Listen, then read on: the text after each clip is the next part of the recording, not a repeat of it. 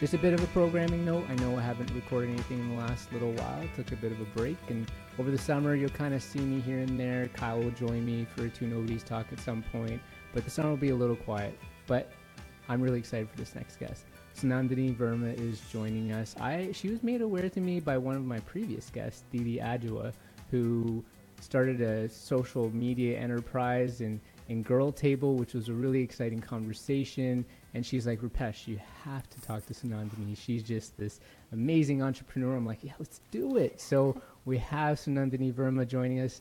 Thank you so much for joining us, Sunandini. Today on a weekend, I mean, I always happen to record on a weekend, but I feel like it's an inconvenient time, and especially for someone who's running 30 businesses or something. You're going to talk to me about all that, but thank you so much for joining us. We really appreciate it today. Thank you so much for having me, and I truly appreciate the kind words. I mean, I'm not sure I'm worthy of all of that, but I'm excited to chat with you and get to know each other and share some of my story. Yeah, I'm really excited to hear about your journey and how you got started, and just your mindset and your approach, and how you approach leadership, and I just want to get into all of that. Was entrepreneurship something that was just was it part of your family? Were your family members business in the business world, or is this something? Are you on your own kind of separate journey from what your family was involved in? I mean, I think definitely it's been my family's influence, but the one thing I knew for sure, even when I was probably 3 or 4 years old, that I had that entrepreneurial bug. I would sell anything that I possibly could, even in preschool and in grade 2. I came up with my first business when I was literally 7 years old. So I think I've naturally had it, but also because of my environment. My parents are both business owners, and it's really all I've ever known. I'm an only child, so the only discussions we ever had around the dinner table were about the business and, how to make it grow. So I would start coming up with strategies and be like, Mom, we should do this. Dad, we should do this. And it really just kept me creative and excited throughout my childhood and into my teens. And I did try to work. I did try to do the whole corporate thing for a little bit, but just that sort of 9 to 5 sort of regular job. Yeah. Okay. I wanted, stability. And I think when you graduate university, you're so confused. You're so young. You're so confused. Sure. You're who am I? What can I really do? What are my limitations? You've also been molded into feeling that you are limited and you have to do something in accordance to your skill set that you've studied or what you've been kind of forced into. So, I was very confused, I didn't know where to go, what to do. So I actually, I studied broadcasting. So I worked in TV and journalism for a little bit. I did that whole journey. That would have been, was that a scary environment in itself? Oh man, yes. So this was, first I did communications, then I transferred and started doing journalism broadcasting. Mm-hmm. And just being in that field at that time, I think it was 2011, 12. Okay. It was very different. Basically, the whole Me Too movement was very, very prominent. And I've been talking about it since then. I would have these conversations with my friends and they'd be like, no way, seriously? But it was everywhere. Everywhere that you went, it was kind of this, I'll do this for you if you do this. And it was not a pleasant experience. But again, I think I've been raised very strong to know who I am and my boundaries and my actual worth. So I never felt that I would give in to any of those offers, quite transparently. Yeah. But also for me, I think my heart wasn't in it. There was something about the limitations that come with being a Canadian broadcaster and the limitations that the CRTC does put into place. And, we weren't doing cool things like podcasts and YouTube, et cetera, at that time. It just wasn't as prominent. So I felt very limited in the way that I could speak. I felt very limited in the stories that I could talk about, the passions that I could share. And my whole reasoning for getting into broadcasting was to talk about things that just weren't justified. So what do you mean by that? I mean, there's a lot of things in specifically Canada, but also globally, that we don't talk about, that literally the law doesn't allow us to even have access to this certain information, because of the rules in the CRTC. For example, you know, the state of some of our correctional facilities, or the state of poverty, the state of drug abuse, the state of suicide, the state of mental health. There's a lot of limitations as to what we can and can't talk about. Interesting. In traditional news channels, yeah.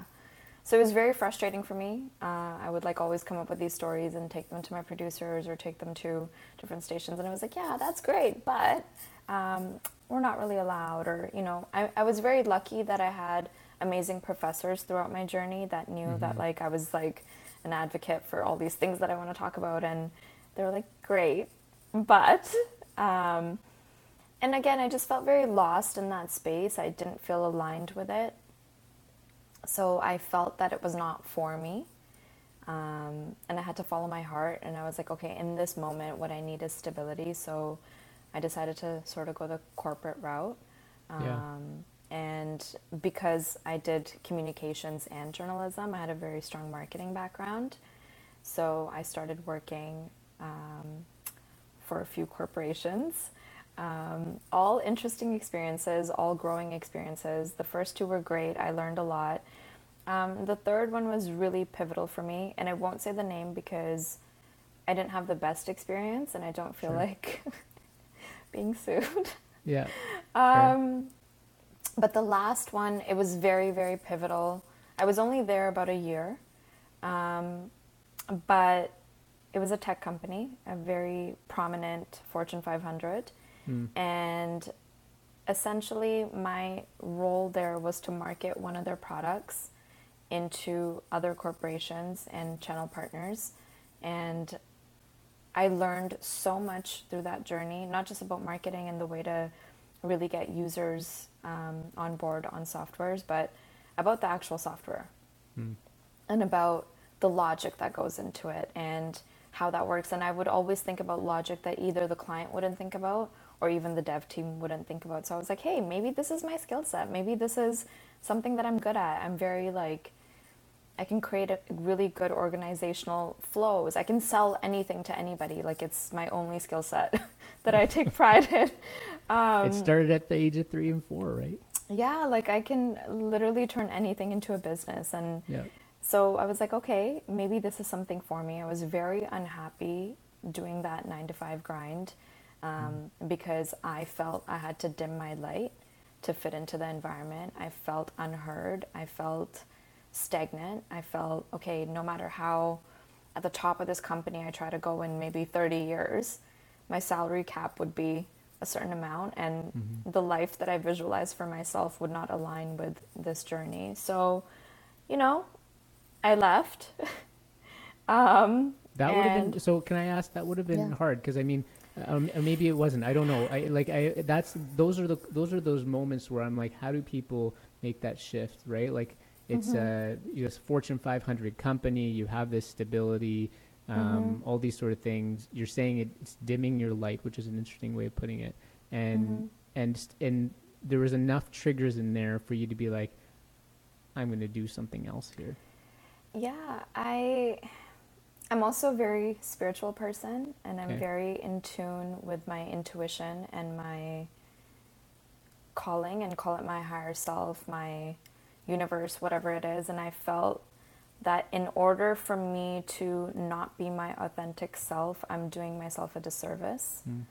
And I was not my authentic self. Every day I woke up, I was miserable. I got on that train to work, and I just was not authentic to my highest self. And if I have such deep faith and trust in who I am and, you know, my universe, then I had to really just flow.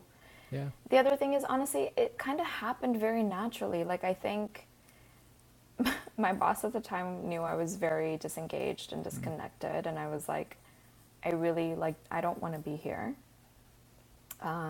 He wasn't the nicest person also. So it was very political. It was very, you know, the things that happen around the water cooler and that sort of stuff. And it's just not for me. So for me, while it was difficult, it was also very easy because I knew that I did something that was right for me, to my authentic self. I could expand myself. It was honestly really exciting because in that gray zone of the unknown, it's also, you're kind of limitless. Like, things could go anywhere. Right. Yeah. And I was obviously scared. I'm like, what did I just do? And I was like, okay, like, what now? But but there was so much excitement and momentum around that. Like, look, I'm going to, like, do my own thing. And very quickly, I think in about a week, I had a website up and running. I picked the name, like, that night. Amazing. I was like, let me draw some logos. Like, I was just like, no, I'm ready. And I think when you're ready, you don't have any other choice except to express your truth. And my truth in that moment, because I was up to here. Like, I was like, I'm going to explode. And my truth in that moment was I needed freedom from that situation. And the thing that brought me, the most freedom was doing something for myself. So initially I started out just consulting. Like, it was like, I will consult tech companies or companies in general, how to go to market, how to launch their products, because that's what I know how to do since I was a kid, very naturally. And so you relied, so in order to market yourself as a consultant to start with though, you like, you have this history of being able to do that, but I would imagine you probably didn't have anything tangible to show people, right? Yes. So I was very smart about it. Again, naturally, it just kind of happened to me. So the first thing was I've never done any marketing till this day. Never had a sales team, never done anything. Everything that has occurred thus far has been word of mouth and the strength of the connections that I have. So my very first client that I had for consulting, it was a clothing brand, and, you know, I was just starting out. It was like a $45,000 account, which was amazing. Yeah. You know, I'm like 25 years old. I'm like, okay, sick. Yeah. Like, this will take me at least few months into stability, whatever. And they were recommended to me through a friend who was like, I'm so proud of you for, like, not even a friend, more like an acquaintance at the gym that I used to go to. And they were like, I'm so proud of you for starting this. Like, hey, somebody might need this. And it just worked out. And, you know, because I'm very confident in my skill set, I think it was a no-brainer for them. And when you speak with passion, people feel that. It's not salesy. It's my truth. If I try to, like, pitch you something, and I always tell people this, I'm like, sales is not about how you shake someone's hand or your gestures or your spine. It's about your authentic self and you actually believing and knowing what you're talking about. So that was very cool that instantly I kind of had that. But then the other thing that very naturally happened was, as a part of consulting, people started to have requirements to do websites or to do the technical components of, okay, great, I have this product, this is how I go to market, but then there's this whole development piece missing. So I was like, nobody's doing this. People are either marketing agencies or they're development agencies. They're not doing both. So what does it mean to be a development agency? Like, what kind of work is that? Like app development, web development, software development, all that. And because I understood the logic of software development so strongly, so my starting point was very easily apps and custom software. And then obviously websites come as a part of that. If we're branding, we need to fix your website. If we're doing marketing, we need to do, you know, a whole user flow. We need to do these things to actually have higher conversion. Sure. So I was like, I need to now have that. And then because I kept in touch with a lot of the developers at my previous role, a lot of them did freelancing on the side. Nice. So I was like, hey, you know, I might have a one-off project for somebody. Like, how do we can we work together, like whatever, and everybody was like, hell yeah, we're down. Who doesn't want to make a extra, $5,000 for whatever?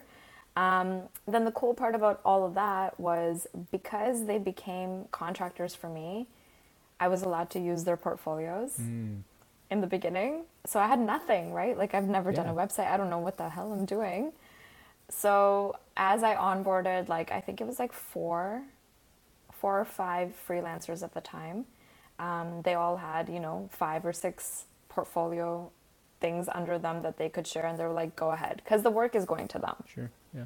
So initially, I'm telling my secrets right now. Initially, that's what we did because I was like, I need something. And the skill set was their skill set. So I'm not like pretending it's mine. It was, these are the developers and this is the work that they've done. And that really allowed me to build the momentum till now, where we have our own portfolio of over 120 websites. We've done over, I don't know, something like 50 apps, the odd blockchain project, some augmented reality, some IoT stuff. So eventually those things snowballed into my own solid portfolio where I don't need to use my developers anymore. It's amazing. Like I was reading on your company, Amram Media, and just, all those things that you just said that you did. And I'm like, how did she know to do all these things? Like, how does she? And so it's the amazing part of this is that you're leveraging these connections, these resources. You have this internal, obviously there's this internal drive, but like there's a sense of resourcefulness that I'm seeing in you, right? And that's, that enabled so much to happen. The other thing you spoke to was showing up really authentically. And like, that's such an important thing for being influential, for marketing, all that sort of thing. I don't know if you've read Arlene Dickinson's book, Persuasion, but she talks, do you know who that is? Yes, yeah, of course, yeah. Yes. And she talks about the number one thing for her is authenticity. And she says when people come to her and pitch their products, or when she goes out and pitches on behalf of other companies, she says that's the first, the most important thing is to be authentic. Like, would you say for yourself that it was something that was always within you to show up in a really truthful way to people? Or was that something you're like, I need to do this in order to be influential, and it's like, I need to find myself and be authentic? Like, was that, how would you say that showed up for you? Yeah, that's such a great question, because the one thing about being authentic is you also have to accept that not everybody will like you. Yeah. And that was a tough journey for me, because there's a part of me that's a people pleaser, as I think a lot of us have in us. Yeah, to a certain degree. But then, I really also had this side even growing up that was very like, I don't care. I am who I am. I'm doing what I'm doing. But then you're constantly swaying between this version of you that makes everybody else happy and maybe not you, or you're focused on yourself and then people perceive you however. And I think the more empowered, higher self version of me is definitely just authentic to myself. And I honestly don't care what people think. And that takes work. It takes a lot of persistence in knowing what's right for you. It takes a lot of practice. It takes a lot of grounding. And honestly, like, I'm kind of a loner, which is, a lot of people don't think that. Like, I have friends, I go out, but then it's very important for me to disconnect and be by myself and practice what's energetically right for me and fills me up. Yeah. I think authenticity is constantly changing as well.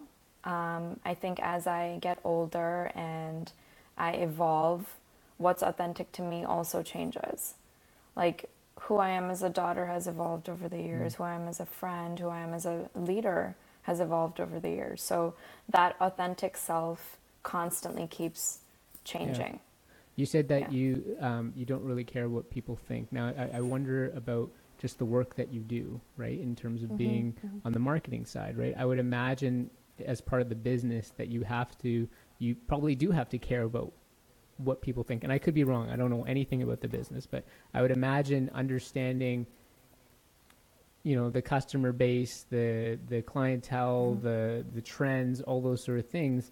It's what society is thinking about whatever you're working on, right? How do you, am I wrong about that? Or for me, the business and observation of people is a different thing than me in my body caring about validation or caring about approval or caring about, you know, how I come off is a very different thing. I think it's extremely important to be a powerful observer of market trends, but also people and their behavior and how they're essentially mirroring parts of you. I really do believe that. I believe if I show up being an asshole, people are going to be an asshole to me. If I show up in a certain manner, people will show up in the same manner to me. But I think it's very important to observe on the logical side and the analytical side. Okay, these are the market's trends. These are the demographics. These are some KPIs that matter to us. And then really for me, it's how to acquire that user and how to build a technology around it that helps sustain that user, or vice versa. Sometimes it's the tech comes first. And then the marketing. 90% of the time, it's the tech that we build first, and then we work on the user acquisition side after. So I've already got such a deep dive into the product on my analytical mind self side. But that mind and analytical side has really nothing to do with me, Sunandini, as an identity.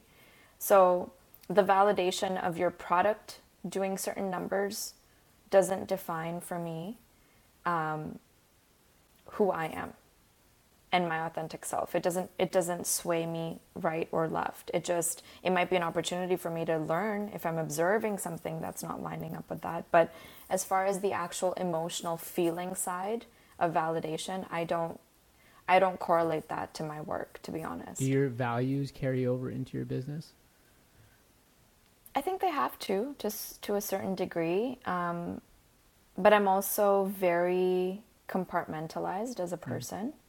I think every pillar of your life is a pillar that is separate, and if one is not thriving, then you pay more attention to the others until the other one kind of picks up. And you are who you are, but you also have to be a chameleon to some degree to adapt into different environments and adapt into different versions of yourselves and all the roles that we play as people, and really be able to disconnect from things that don't really intertwine. For example, like, I see a lot of people that are business owners that will be having a bad, let's say, month, but then they'll take it out on their health. Like, oh man, I'm going through a rough time, I'm not gonna go work out.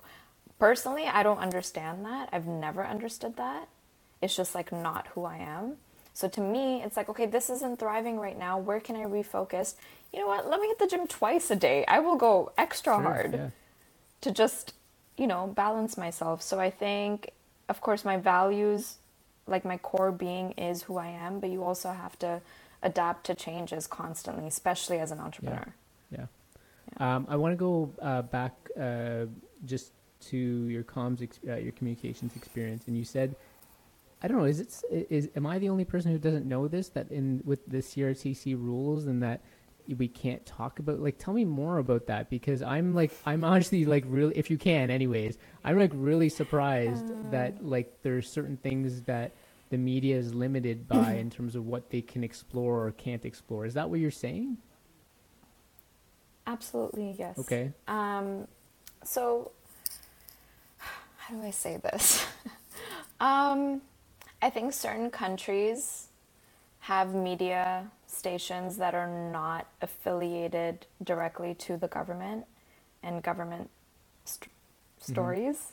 Canada is not one of those countries. Not in the worst way, because I do think the intent is to protect the people. But with that, there also comes frustration of freedom of speech. And we're not the only country like that, a lot of the world. But so, like, I'm Indian, you're Indian as well, I assume. Patel, yeah. it's a very different story back home. For example, like news, like if you actually literally turn on like Indian news, it's people screaming, being like, no, this is my opinion. This is what happened. Here's the documentation. And I love that. I'm so passionate about that. I love that there's that very open conversation.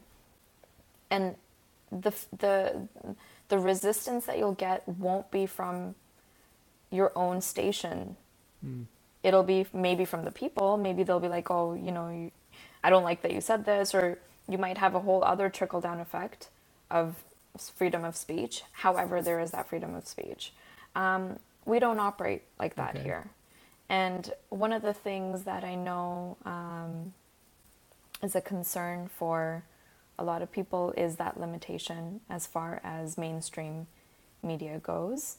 But yeah, I'll send you some links and stuff after. This is going to be an episode. I got to dig into this. This is fascinating because to think that I figured there, you know, every media organization has a bent and there's things that they want to cover and don't cover. But to think that there are limitations from a central organization on what the media can explore, I don't know if a lot of Canadians know that. Maybe... I don't know. And I think that's an issue, right? like how can we not have a free media? We talk about this, we praise this in the era of a Donald Trump presidency where he accuses the media of being fake. And, you know, we talk about all these things and we're saying we need to protect the press, but this is blowing my mind right now. Sunandini. We will talk about this offline because I just don't feel like, you know, getting sued. All good. And I don't want to put you in that position, but you definitely, you triggered something. So yeah. Oh yeah. I have many things I will send you after. And, you know, politics is something I don't love to discuss because my views are not everyone's favorite, because I think there's an expectation that as a woman, as a colored woman, I should think a certain way, vote a certain party, and I don't align with a lot of that. So I just try to be quiet. All right. Well, my next piece was like, what kind of interest? How do you vote? I would never ask that, but just I'm joking. About the influence of politics and how it shaped like your view on business and your approach to business, or does it not? And do you not really follow politics and care about that sphere?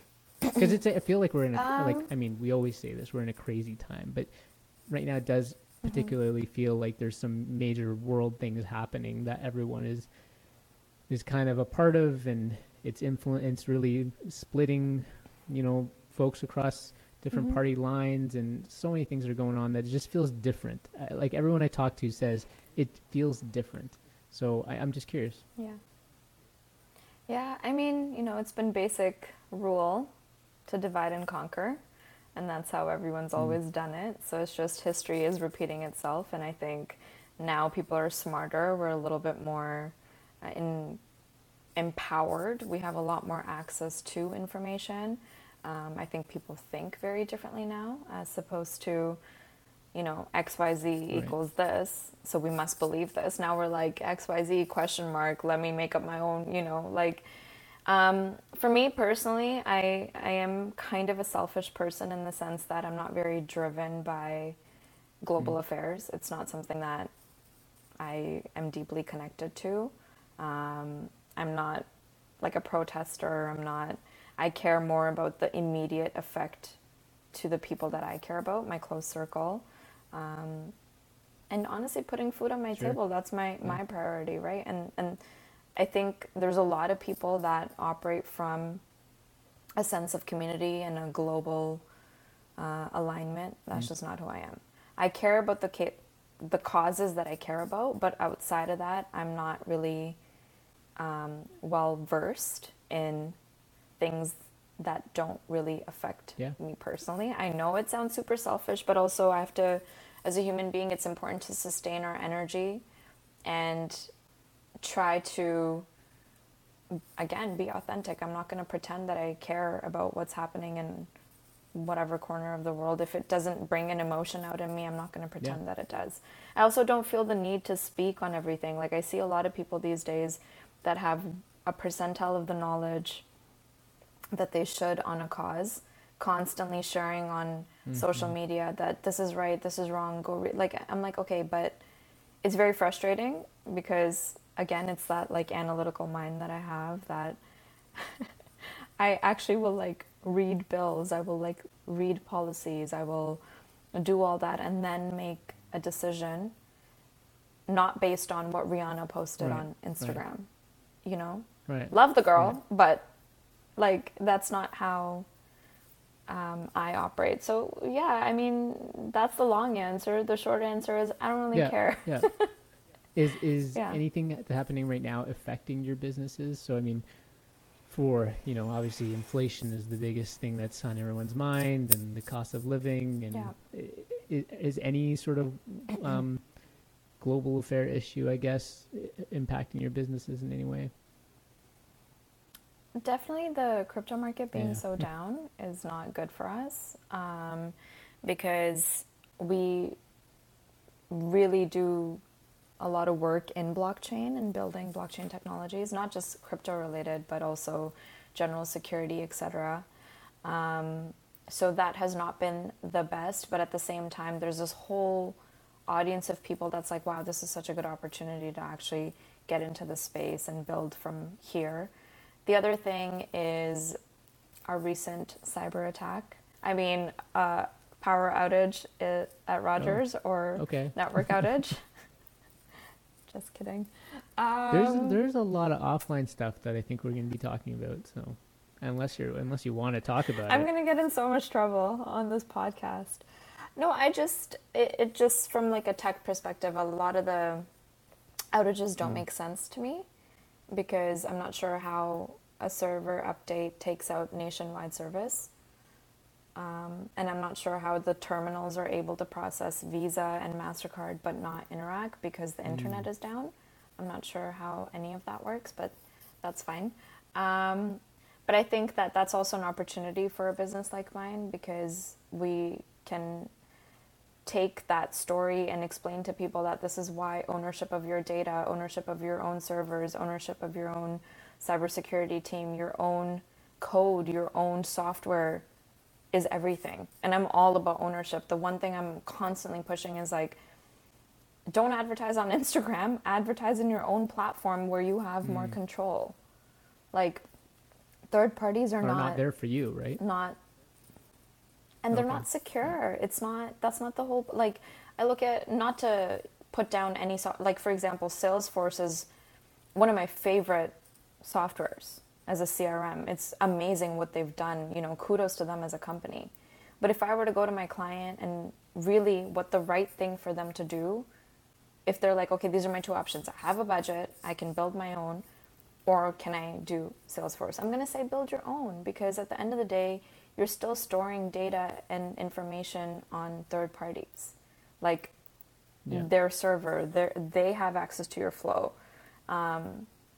Whereas if you have ownership of your own experience, your user experience, your own clients, your own data, like it's just from a security standpoint, it's very empowering. And that's really the shift for me that is going to be my focus over the next year to get my clients, new and existing, to make that transition into independent ownership of their softwares and the things that they want to do. The other thing in the current market space that's affecting us is the transition of NFTs. Obviously, it was a bubble. I knew that from the start.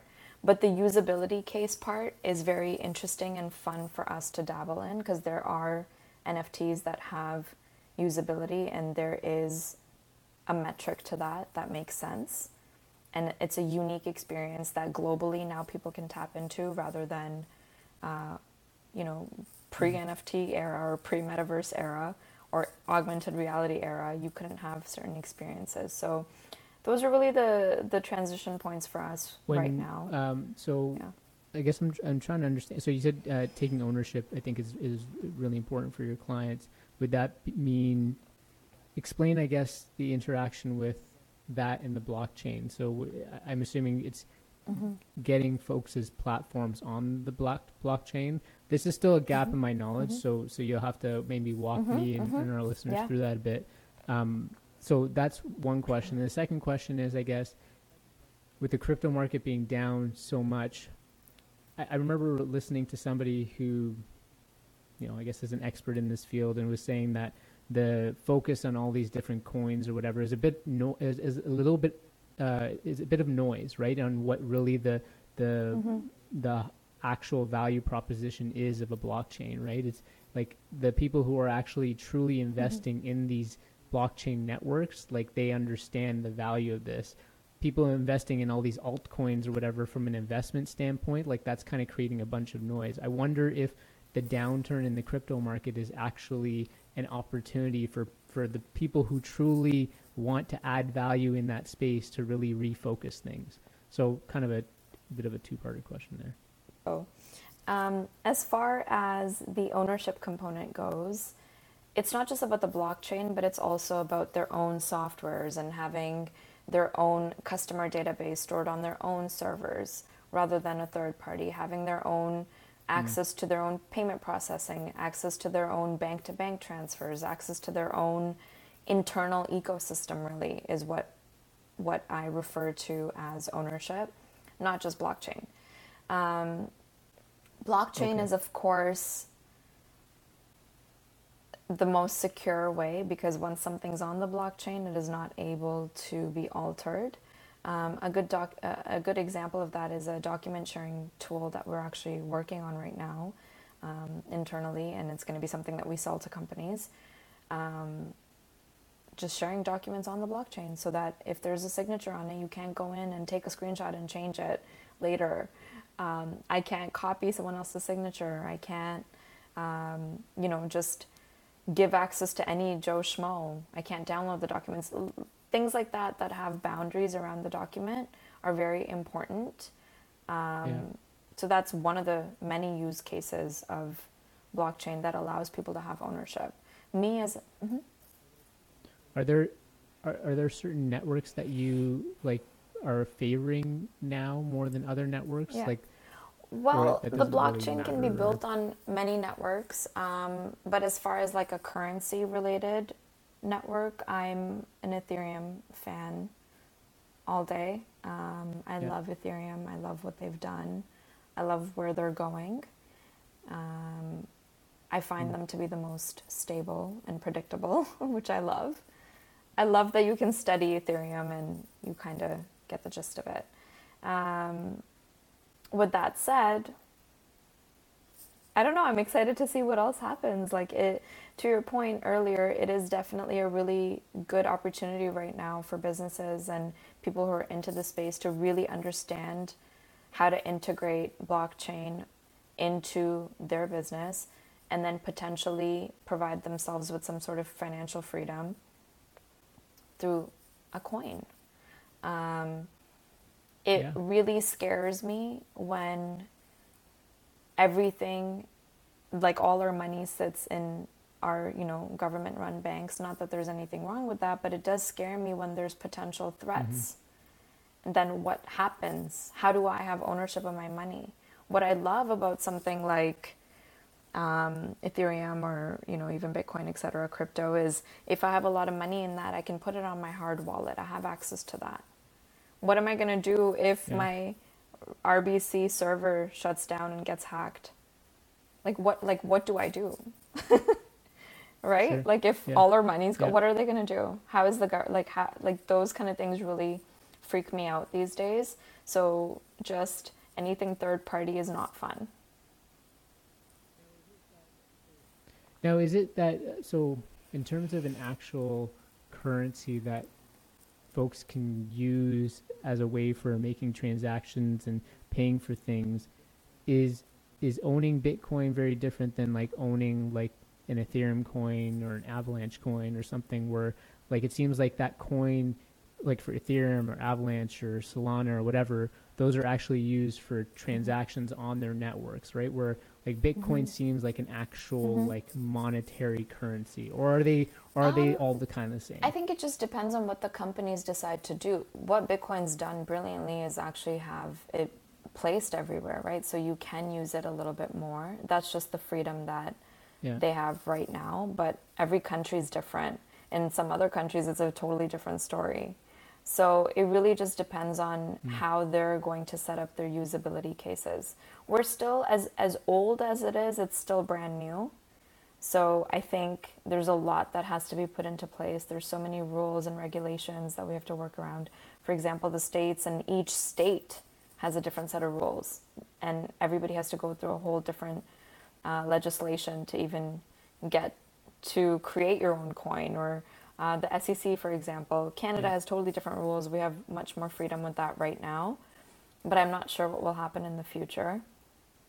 It's a very interesting time, and I think the thing that keeps me up at night is really how will money change and what's the right thing to do right now, because we're going to have regulations in crypto then. So then how does that, you know, the other thing I worry about is like, we're not going to have food in X amount of time. I do think about that often. I'm like, everybody's worried about gas. Like there's already a shortage of food, and the flow of that is really scary. So vertical farming.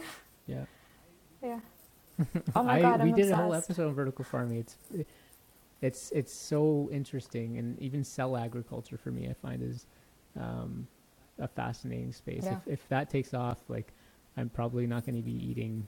Like for me, like I transitioned to, I was a vegetarian for about 32 years, and then that was all ethical for me, and I mean cultural as part of that too. But then I decided to start eating meat because I was my vegetarian proteins, I couldn't digest a lot of them, and so I introduced meat. But if I don't have to, I don't really want to, because for me there's an ethical component. Like we try to buy from a local farm and be organic and, you know, certified humane and do all those things that we think are right. But if cell agriculture, if that's an opportunity there, I gotta write this down and check it out later. Or send me the link on it. Yeah, we did a cool conversation with this person out of the University of the Fraser Valley. Her name is Dr. Lenore Newman, and she's all into this. This is what she focuses on, and it's just a really, really neat conversation. But yeah, food prices are. I mean, I'm in Edmonton, and things are just getting, the more north you go in Canada, the more expensive things get, right? Yeah. But yeah, those are interesting challenges. I was going to ask you something more on the on the crypto space, but I forget. I want to ask you. So Amram Media is one of your, would you say your primary businesses, or how do you, and what are your other ones, and how do you find time? So Amram is the agency, and you know that is definitely my number one priority. We have clients under that. We develop their projects. We do user acquisition, all that fun stuff. So keeps me on my toes, because every project is so different. Every journey is so different. Every person that you work with is so different. So just constantly learning and evolving. And really, I mean, it's been such a fun ride. I'm so grateful because I've learned so much, and I continue to learn so much every day. You're wearing so many different hats. Sometimes I'm the salesperson, sometimes I'm the project manager, sometimes I'm, you know, and you have to know everything about every project in depth. So that's what I was going to ask you, is that like as the head of that company, how involved do you get in all your more projects? Than I should be probably, but I prefer to stay involved rather than disconnected, because it keeps me excited and it keeps me passionate and it keeps me going. Also, I think a lot of the clients that I do have are because of me and not because of a skill set. So I want to make sure that connection stays with them going forth. Sure. I just like to learn wherever I can, and I find it very exciting when we see a project that seems a little bit challenging, and I'm like, okay, what about this? Like, I love to like do research on those type of things, so I like to stay as involved as possible. Then outside of that, we have a meditation app that my father and I worked on, and we're really lucky to partner with U Ventures, who's our fund, their RBC. Okay. And, you know, that's And so the meditation app, like, what was the driver for that? Is this something meditation's always been a part of your practice? So Ananta, which is the name of the app, plug. It's a very unique concept because essentially when you're born, there's a certain energy and frequency that the earth vibrates at. And there's a mantra associated with that. And our app is really focused on the uniqueness of each journey and each mantra. So for example, if I want to tap into creating more abundance into my life, whether it's through abundance of love or abundance of wealth, etc., there's a very specific mantra and sound associated to that that I have in my body as a vibration based on when and where I was born. So in order for you to call something into your life, you have to be a vibrational match to it, period. So the app really is not just about meditation, but it's about manifesting through meditation. You're never really creating something. You are tapping into a version of something that already exists. Because to your point, I'm a very resourceful person, and I'm just tapping into resources all the time that already exist. And we all have that in us. So the app is very centered around how to shift yourself vibrationally to align with that version of you that calls in certain experiences into your third dimensional reality. I'm very passionate about it. We spent, I don't even know how many years, 5 or 6 years to get it up and running and like get the perfect algorithm, get the perfect output. Because how do you do that? We had to test it on hundreds of people. And, you know, here we are with, I think we just hit about 65,000 downloads. Yeah, it's really cool. That's amazing. Really fun. That's my... It ticks every box for me. Really, I owe it to my dad because my dad is a spiritual teacher. He teaches thought transformation. He's a Vedic astrologer as well. And he really came up with this concept of how to merge astrology into a way to be limitless and not limited. And I think the issue is specifically...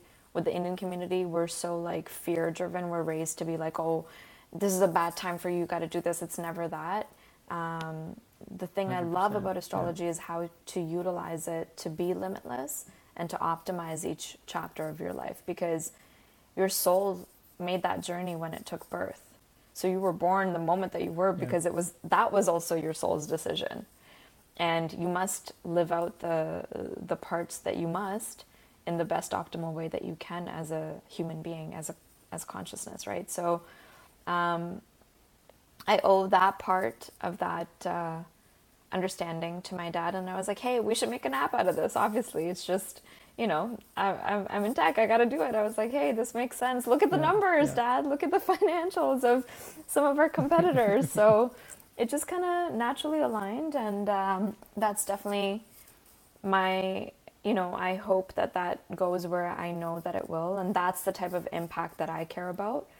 What we were speaking about earlier, like I don't care so much about, you know, the politics. I care about like larger impact in terms of shifting people's lives and minds and empowering consciousness. So, I got into all the spiritual stuff very, very young.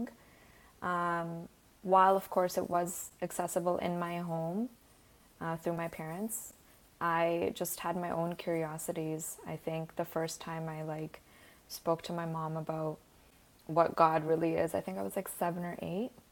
And I was like, you know, we're just like really... Were you raised Hindu? Yeah, I am raised Hindu.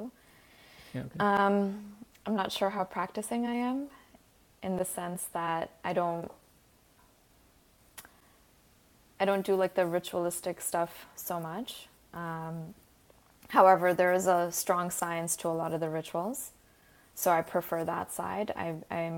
I'm blessed to be raised Hindu because when you actually study Hinduism, it's all about limitlessness. It's about quantum physics. It's quantum jumping. It's literally the power of your mind. Everything is internal. It's about manifestation. It's about our million gods, which are literally just avatars of one.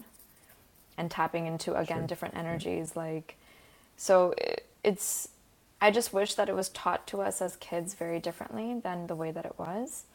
But again, for me, my curiosities around spirituality were my own, and I've read everything under the sun, from, you know, Western philosophies around it to Eastern to everything, and you realize, okay, it's all the same, so it must be true. It's just written in 100 different ways. And then I guess the other project that we're launching and very, very, very excited to launch is called Shagun, which is self-explanatory to people that know the Indian culture. But for those who don't, when we go to Indian weddings, you have to take an envelope full of cash and write people's name on it, or you write them a check. So somebody like me, like, nobody can spell my name. I always have to give checks back, and I'm like, you know, void, hey, auntie, like, you spell my name wrong. And then the check's never coming back. I'm never getting my money. So this is a digital way to send money to a bride and groom for their occasions throughout their wedding. Yeah. Oh, that's so smart. So smart. There's also, like, the security aspect of it. Like, I don't know if you've heard, like, people take these boxes that, like, some people steal these big boxes of money at weddings, right? Yeah. Like, it's, I remember our wedding, like, my dad was just like, somebody's got to watch that box at all times. Yeah. All time, so most of the banquet halls here, like in the GTA, have like security guards or police officers now. The security box is such a mission, or like someone's mom is sitting there holding like 300 envelopes under her arm and can't move and can't live, like can't enjoy her own child's wedding. So yeah, it's a digital way. I have two amazing partners on that project that, you know, they're just brilliant. I'm so lucky to work with them, and we're really excited. We're launching in India and here. Just start big. Just launch it in India. Why don't you, right? I mean, go big or go home, right? But the payment processing space is so interesting because the regulations around it are absolutely crazy. But, you know, we've found some ways to make it happen. And I think there's a humanitarian component to Shagun that's really exciting for me, which is, again, in India, as you know, in our culture, typically the father pays for the wedding, especially back home. And there's a lot of communities that can't afford that. So there's a whole crowdfunding element of, like we want the dads to be able to raise money for their daughters and get them married. And that involves the global community. It allows people from all walks of life and corners of the world to be like, I want to donate, you know, $100 to this villager, so that they don't have to take on a loan and commit suicide after. Like, literally, that's the story. And it's not an exaggeration, which shocks a lot of people. They're like, is that an expression? I'm like, no, this is their truth. Like, they can't take on debt like that. So, well, and imagine, like, I wonder what it could do for those families in India that feel the, well, I don't want to put it in quotes, because there's a lot of truth to it, but like the burden of having a daughter, right? Because they feel like, you know, the financial burden of having to pay for a wedding, you know, that still exists obviously in India. Like, if something like this could help alleviate it because of the crowdfunding, imagine like the possibility. It makes me emotional, because the root cause of why female eggs are often terminated is because of the financial burden, and specifically around the marriage. So, I mean, if this is the trickle down of what happens, like, I'm so humbled and touched that this could be something that we could do, you know. I was actually reading about it yesterday, because in India, actually, you're not allowed to get a scan that tells the gender of the baby. And that blew my mind. And then I was like, that changed, I think, a few years ago. Well, that makes sense, because people terminate. Yeah. Like, I just, Anyway, we're very excited about that and excited to see where it goes. I think the other part of your question was, how do I do the things that I do? It's, again, that superpower of being compartmentalized. Yeah. Like, when I'm meditating, I'm meditating. When I'm working out, I'm working out. When I'm doing my work, I'm doing my work. And that's it. There was something you said though earlier about other other business people that you work with where when things aren't going right, the things that they sacrifice are themselves, right? Like their own quality of life, mm-hmm. like they stop working out, those sort of things. Like, is there a part of you that recognizes that in order to sort of care for others or do the things that you want to do, you got to take care of yourself first? Absolutely. I think you have to be full in yourself. Like if I'm not, then I'm very like irritable. And again, to the whole thing about mirroring each other, if I can't mirror the best version mm-hmm. of myself, then what is fed back to me is not in alignment with the best version of myself, right? So that's really important to me, and probably to the point where it's like kind of annoying. Like I'll go on vacation with my friends and I'll be like, okay, see you guys at 1:00 because I need to go work out and meditate and do my thing. And then I'll be really fun rest of the day. But that's just what it is. And it's very important to operate from that because that's life. Like it's up and down, right? You can't like take it out on yourself. And I think we're given this body, we're given this mind that we are to optimize our experience as much as possible. And what's the point if you're not like enjoying yourself, or you're not having fun, or you're not able to tap into this version of you that, you know, is its greatest self? Like, what's the point? I don't want a mediocre life. I love it. I love it. How many staff do you have now across all your businesses? So still all freelancers for my development agency. For Ananta, I think we have like 4 or 5 developers. We have 3 marketing people. We have a product owner, like 10, 12, something like that. I don't know. Yeah. I don't even know. Yeah. And what would you say is your approach to leadership? And was that, is that something that you thought about when you started these businesses, that, hey, I'm actually like leading other people? Like mm-hmm. there's a responsibility that goes with that. I never really thought about it. I just felt it was very natural for me. And again, it's that authentic part that I take a lot of pride in because I don't know everything. I think my team leads me more than I lead them because they know everything. They know like every trend. They know every little detail. They keep me alive. They keep me passionate. And really without them, I'm nobody. I can't do anything. So while I get to be the fun face in front of everything, the truth is that the leadership really comes from them. And I don't believe in hierarchy.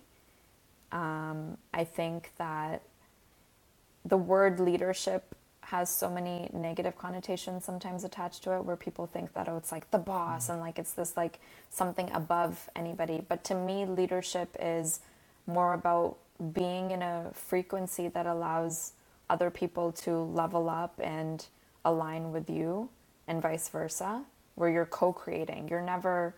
It's not me up here and then people here, or vice versa, because then you're never on the same page. True leadership is about being a strong vibrational match to the goals and the outcome in place. And I think we're all on the same page that we want to push out a good project. We want it to be easy. Our core values are around ease, communication, and just doing a good job so that things are simple. Let's not complicate it. Let's keep it going. And the thing about tech is, like, if there's an issue, there's a solution.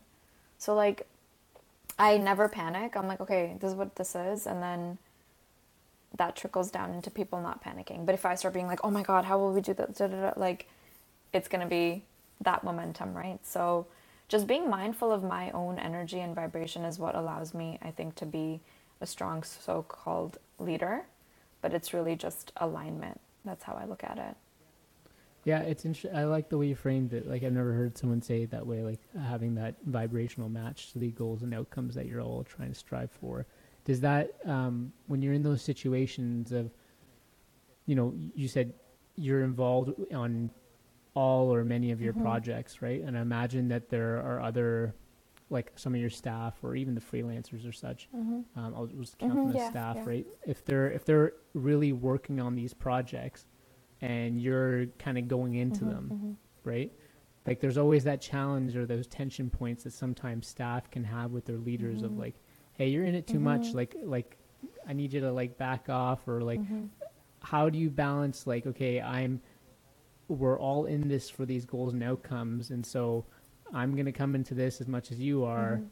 Mm-hmm. But also balancing that against, like, you know, no one wants to micromanage at the same time. Oh, I do not micromanage. Like, it's actually probably annoying because they have to, like, chase me down and be like, hey, do you want to get on a call? Don't you want an update? I'm like, no, I trust you. But I'm also very structured. So, like, if I expect a deadline to be met on a Thursday at noon, then that needs to happen. And then if it doesn't happen, then we're going to have a deeper conversation, which happens sometimes. And we just go over why the challenges are in place, what the delay is, how can we fix it? Communication is everything. I think you have to find a fine line of communication with your staff. Like, over-communication is never healthy. It's also, I don't have the energy for it personally. Like, I can't. But also under-communication, then you have a gap in, like, where you're at with things. So I think it's just about that fine line of knowing when to touch base. You have a set time in place. We do daily stand-ups at noon or 9 a.m., depending on the team. Yeah. And you just touch base. Yeah. And I think that that's what keeps people excited and in flow. But also, I don't need to know every nitty-gritty detail. Like, I don't care if you're doing work at 3 a.m. or 3 p.m. as long as a deadline is met. I literally don't care. I never have. We've always been work from home, so the transition in COVID was zero for us. Right. Yeah. It was literally like, okay, great. But yeah, I think, you know, I don't like to micromanage. I don't want to. I don't have energy for it. I just want to see the final product, but also I need to know every functionality that's being put into place. I don't need to know how. I'm kind of like that in general life. Like, I need to have a goal, but I don't need to know the how of how it's going to get there. So yeah. When you started supervising and leading staff, was there something, like you said, leadership kind of came to you, you felt like it came to you naturally. Were there some gaps that you're like, hey, I probably need to, like, was there any extra training or anything that you felt like you needed to look into because you maybe felt like there was something missing? Or, like, you know, you say sometimes you have to have these hard conversations, right?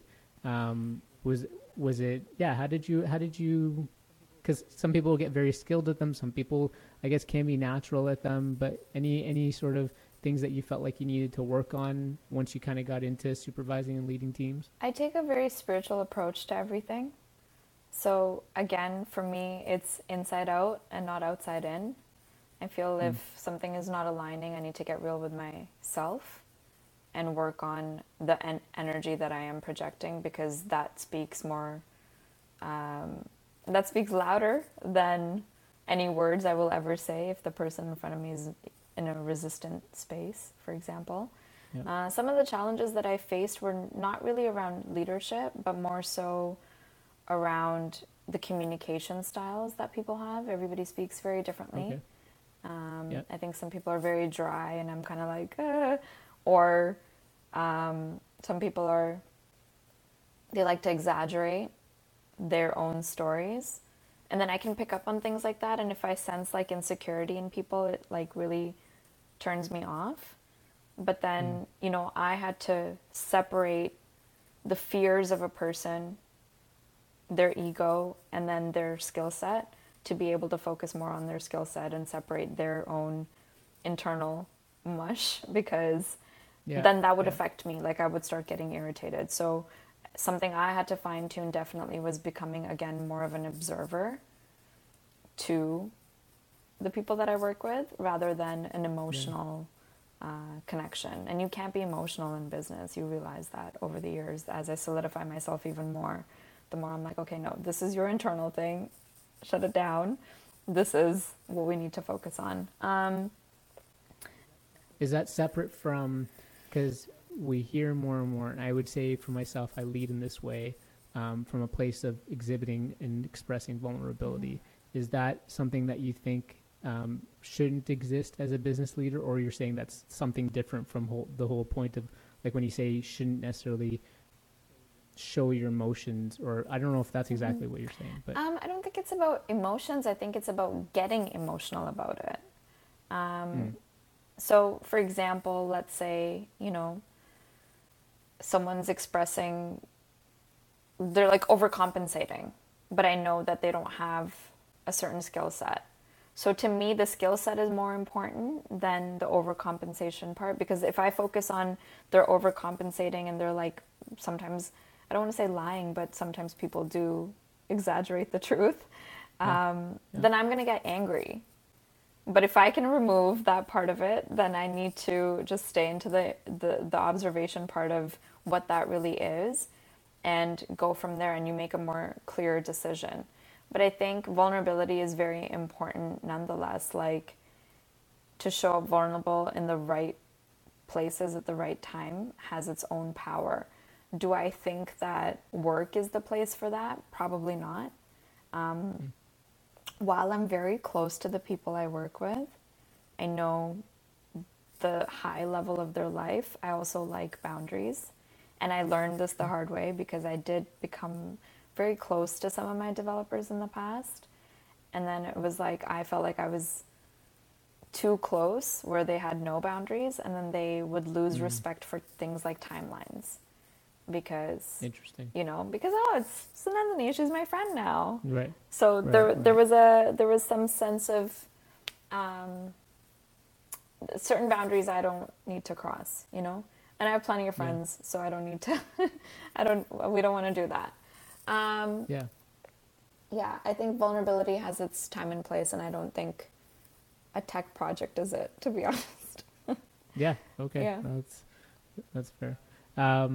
Some of your other businesses, I saw that I know we talked about this just before the start, but you had a skin product line, Mahi Care, which was really cool when I was reading about it, because it really, I think it was targeted towards South Asian women, and some of the ingredients too were, spices and things like that if you're in the South Asian community, you know about obviously, but tell me about that business and how it got started. And I know it's not operating to my understanding anymore, but I'd be curious to hear more about that. Well, Mahi was quite the journey for me.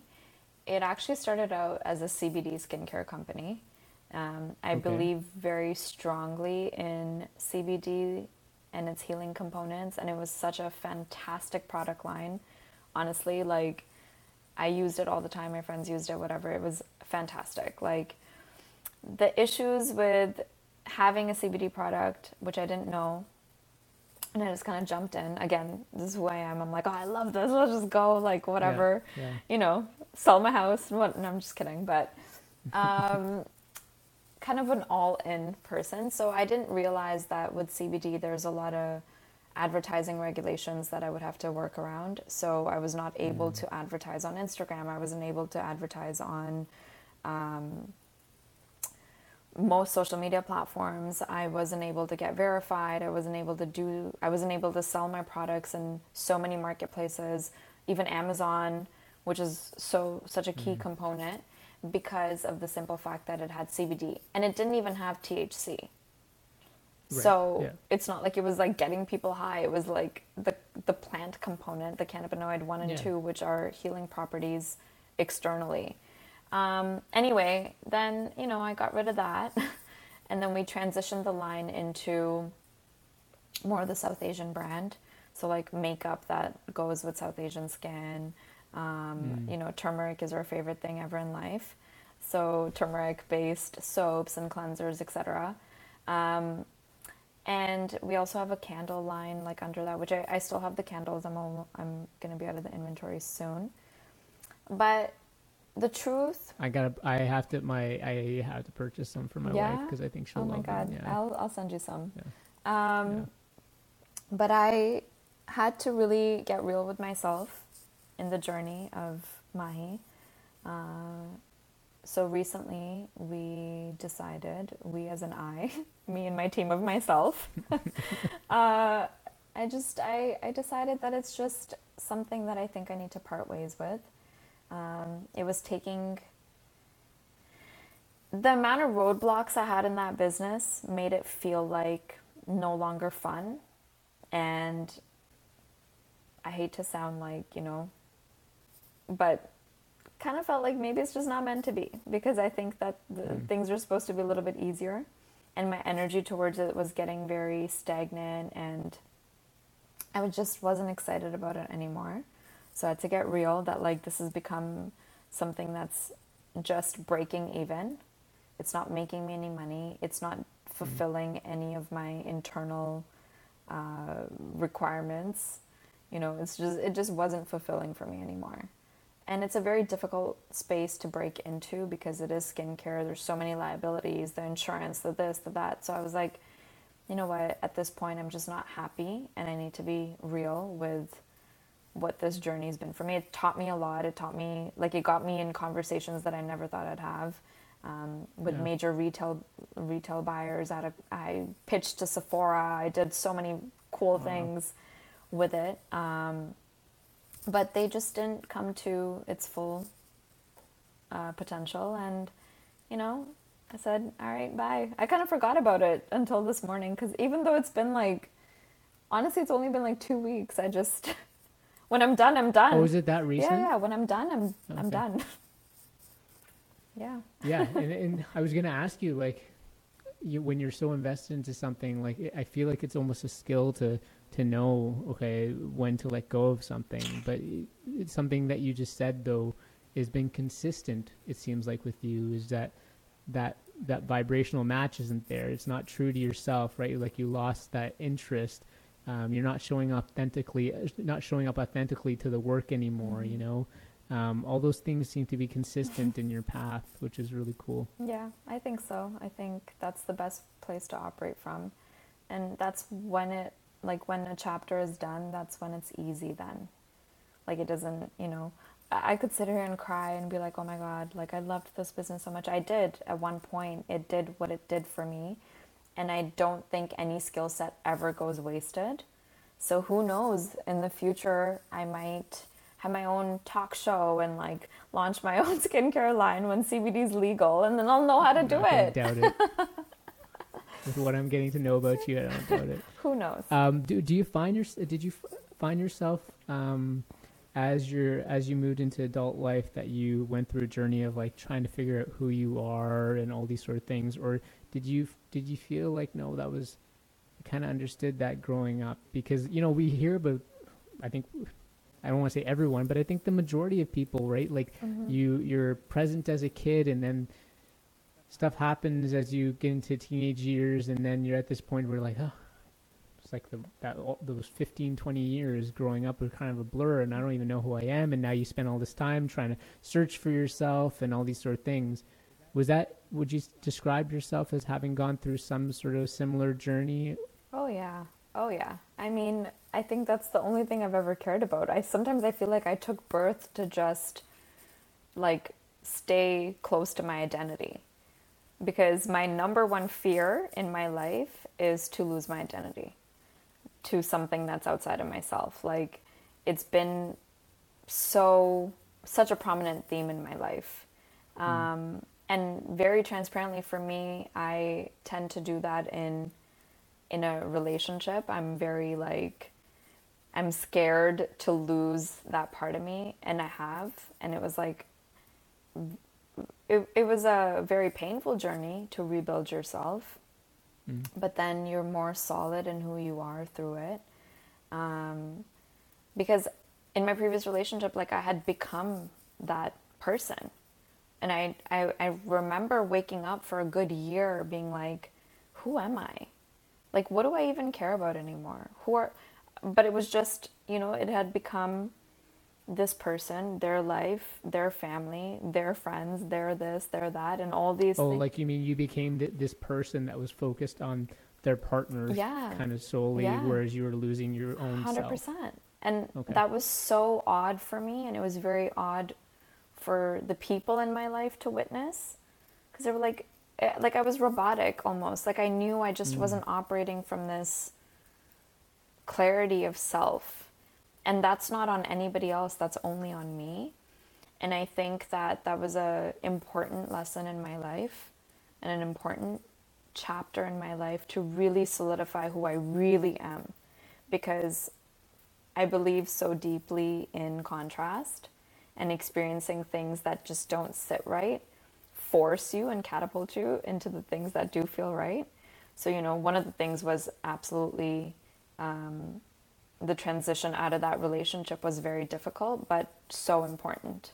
And it solidified that version of me again. So I think it, honestly, my whole life, like the one thing, my whole prayer since I was very young has been to stay whole in who I am and not affected by the things outside of myself that are variables, whether it's people, you know, places, your environment, your business, your money, your looks, your own happiness. Sometimes we're human beings. Sometimes I'm not happy. Sometimes I'm crying. Sometimes I'm whatever. But in my core, my prayer is, may I remain so whole and aligned to my God or my universe that I'm not affected by these variables. That's it. That's the work. I'm chuckling because I don't like not absolutely not at all what you're saying, because I think it's incredibly beautiful, and just the fact that you have consistently thought this through and remains your prayer, like it's amazing. Like I don't think many people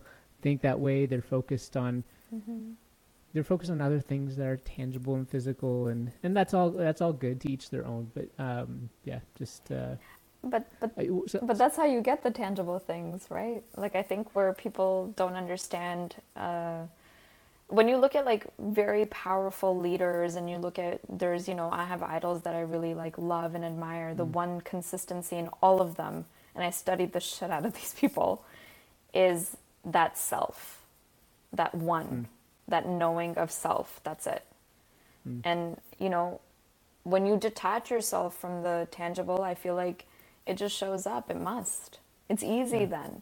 But the more you like go and chase something, and you attract more the lack of it. I've seen evidence of that in my own life. And you know, sometimes you have good days, sometimes you're in this chasing energy that doesn't feel good. But sorry, you were going to say something else that I rudely interrupted. No. I'm glad I didn't interrupt that. That's, I love that. I was just going to say, you said that, with that relationship that was on you, in terms of you not showing up in the way you wanted to show up, and you not maintaining your sense of self and all that. I mean, without knowing obviously any of the details, I think partners have a huge component in that, though. I think that, you know, if you're with somebody who I think is that right person, they will embrace who you are, right? They will create that space for you. They will fight to ensure that your identity is preserved, especially in like the South Asian culture, right? There's so much pressure that goes on the brides in a relationship, right? Especially with in-laws and stuff like that, right? And so I think it is up to, you know, partners to create that space and to fight for their partners and to ensure that they can preserve their identities. And I don't see that a lot with a lot of South Asian men. They fold to their parents. They, you know, all these sort of things happen. And so, I mean, you know what? I'll say this. I think with me, it was almost like an experiment, because I've been so grounded in who I am. I kind of wanted to lose myself, and I wanted to see what it was like. And I know that on a subconscious level, I'm being very honest. On a subconscious level, I wanted to experience a type of relationship that is so unconventional for me, where it's literally the most traditional conventional relationship. And for me, it was so different. Like I wanted to lose myself to it, to be like, who will I be? Does this work for me? Does this lifestyle fit for me? Does that align with who I am? And then like, to some degree, I always talk, like, I always know this on a subconscious level. It sounds so crazy, but I definitely manifested that breakup. I definitely manifested that pain because I wanted the next level of me. I wanted to go through this turmoil. And again, everything is a soul decision. When I took birth, I made these decisions. So going through it was very painful, but I know that there's this part of me that allowed myself to push myself to be like, oh no, I want to lose that version of me, and let's play around with this one. And I was like, oh, I don't like it so much. How do I go back to this? So, you know, while, yes, of course, our partners have responsibilities in the things that they do, I do feel that I was not projecting the best version of myself because I wasn't myself. And then nothing bad ever happened in that journey. I think we literally parted ways because both of us felt that we were not ourselves.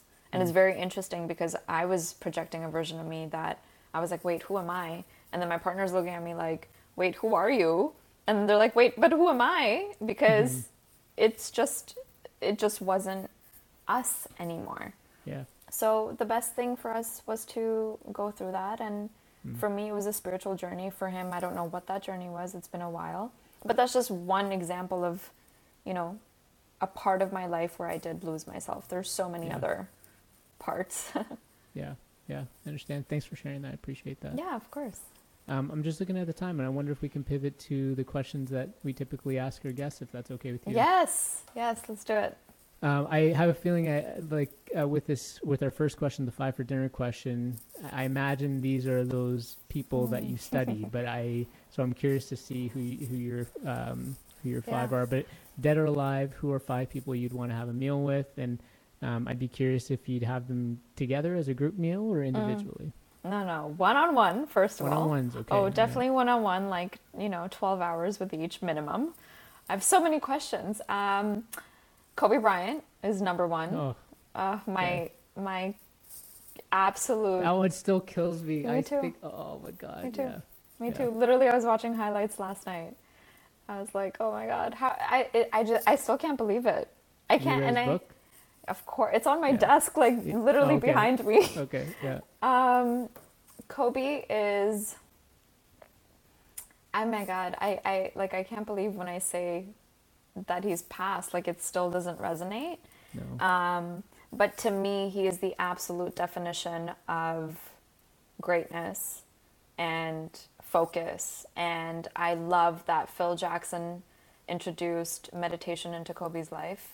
And my conversations would be very much so around the impact of meditation on his game and, all those things. I had this dream where I was like, Kobe's going to, be on our app one day and, But anyway, Kobe Bryant, Jay-Z, I think, phenomenal entrepreneur, very strategic, sharp man, invests in the right thing at the right time. Powerful observer, very, very grounded and powerful manifester. Yeah. Kanye, I know. A lot of people. There's the controversial one, maybe. Yeah. Maybe, but the way that I see Kanye West is a person who doesn't express and articulate what he's really trying to say the right way. Kanye is a super genius. There's no doubt about it. That man has gotten every single thing that he said he would and then some in his life, from his relationships to the amount of money that he's made, to him honestly being a fashion icon, to a musical genius, the way that he expresses his emotions, the way that he expresses the human ability through music is very powerful. People don't get it, but... you think he's just really misunderstood? I think he's misunderstood because he wants to be. I think if he fine-tuned his articulation and really wanted that to be a part of his journey, he would be very clear in how he speaks. But I don't think that that's a focus for him, because somebody like Kanye, he has very strong control on how he shows up and what people see in him.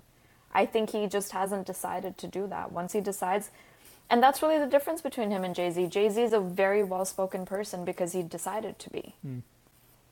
And then Osho. Okay. Again, I think people, they saw this story on Netflix and think that that's what Osho is. Absolutely not. Osho is oh my God, I don't even know where I would begin in that interaction. What a powerful, powerful man. Just everything that I've learned through Osho just blows my mind, because I never get it the first time. And then later in life, I'm like, oh my God. And then, not to take away from the fact that he was one of the first spiritual leaders to really tell people to be so spiritually aligned that material things are just a thing. And he had, I don't know, 300 and something Rolls Royces. And I mean, why not live your human experience to that level? He told us to go have the best experience. And I love Osho for that. And then I would say Yogananda. Not sure if you've ever read Autobiography of a Yogi. No, I haven't. God. It's a toss-up for me between him and Wayne Dyer. I know two very different people, but Autobiography of a Yogi and Yogananda, just such a powerful book. The energy that it was written in, his experiences, I would love to just hear even 10 minutes of that in person. But it's definitely a toss-up, so I know I'm saying a sixth one, but Wayne Dyer, same thing. Like, what a just impactful man. And he, what I love about Wayne Dyer is he took the Taoist studies, the Vedic studies of Hinduism, a lot of the Upanishads, a lot of references from the Gita, a lot of the quantum stuff, a lot of the Western philosophies, a lot of the Hermetic philosophies, Greek philosophies, and combined everything into a way that we could flow with life. And I love that he taught flow and not the doership part. So Wayne Dyer is a very powerful person that has unfortunately passed, but love him. What an amazing five. Six. Sorry. Yeah. Yes. And yeah, like you have them all individually, hey? Yeah. Oh yeah. You can't. Could never mix that. What would I do? I think I'd want to just write a book on all of them or something. Yeah. Yeah. There's a, I think it was either after Kobe passed away or maybe it was before, I don't know. But, I think Jay-Z said this. He's like, sometimes, there'd be a table with all these Black entrepreneurs and just powerhouses, right? Mm-hmm. And he said that Kobe just had this presence. Like when he spoke, like he just, the room would just get quiet kind of thing. And find those people very fascinating. Yeah. I think people that are whole have a very strong magnetism towards them. And you don't see that, like, back in the day when we were growing up, like, celebrities kind of had this aura. I don't think they have that anymore because everybody's a celeb now. Sure. But they had this aura, and it was, like, this magnetic, like, energy field in them. And it came from being so whole and so secure in your skill set. And that's why when you hear someone like Kobe speak or someone even like Jay-Z, I listen to every word and I take it in because there's such a strong presence. I don't know. People don't have that anymore. Yeah. Fascinating. Last question. Besides the circle of life, what do you know for sure? What do I know for sure? I know that everything is a variable to change. And the thing that I know for sure is I don't want it to sound like a sad thing, but it's like you really are just alone. And I mean that in the sense of you are the only perceiver of, like, your reality. If I remove my five senses, then the only truth I have is my inner self. So, and the five senses and its experience is constantly changing and evolving. So your only truth is, like, really your inner self. That's what I know for sure. I feel, that's... whole nother ball game. Yeah, it is a whole nother ball game, but it comes back from, like... Just, what you spoke about of just your identity starts from birth, and you're speaking about the soul, right? I think you're speaking about the soul, right? I am. Yeah, okay. I am. I don't want to make that assumption, but I feel like it was, I think I understood what you're saying. I really loved our conversation. There is, me too. Your obviously the spiritualness about you came out loud and clear. I didn't know that about you. But there is this cerebralness about you that I find very attractive in people that I really love to engage with. And so, and even just the five that you describe or six, that you describe, there is that component of that. And, it's just, I feel like I could talk to you an hour 30 already. I said that some of the not so great podcasts, and I'll just say this, haven't gone as long. I said, if you make it past this mount, it's probably a good one. And we're at an hour 30. I truly enjoyed our conversation. I learned a ton about you, but also from you. And so thank you for that. We'll put all of Sunandini's information on our show notes. And I look forward to just engaging with you in the future, and maybe record something sometime later down the road, and hopefully you enjoyed yourself as much as I enjoyed myself. So I had a fantastic time. Thank you so much for having me, and thank you for being somebody who pulls out such a deeper story. It's really your gift, and you know, I could sit here and be silent if you weren't narrating the conversation in the way that you did, so I really appreciate that. And again, thank you for bringing that out in me, and I'd love to have another conversation. Oh, that's very sweet and kind of you. Thank you. All right, everyone. Well, thank you for joining us. And like I said, for the rest of summer, there might not be that many recordings, but we'll be back in full force during September. Have a great summer. Thanks, everyone. Bye.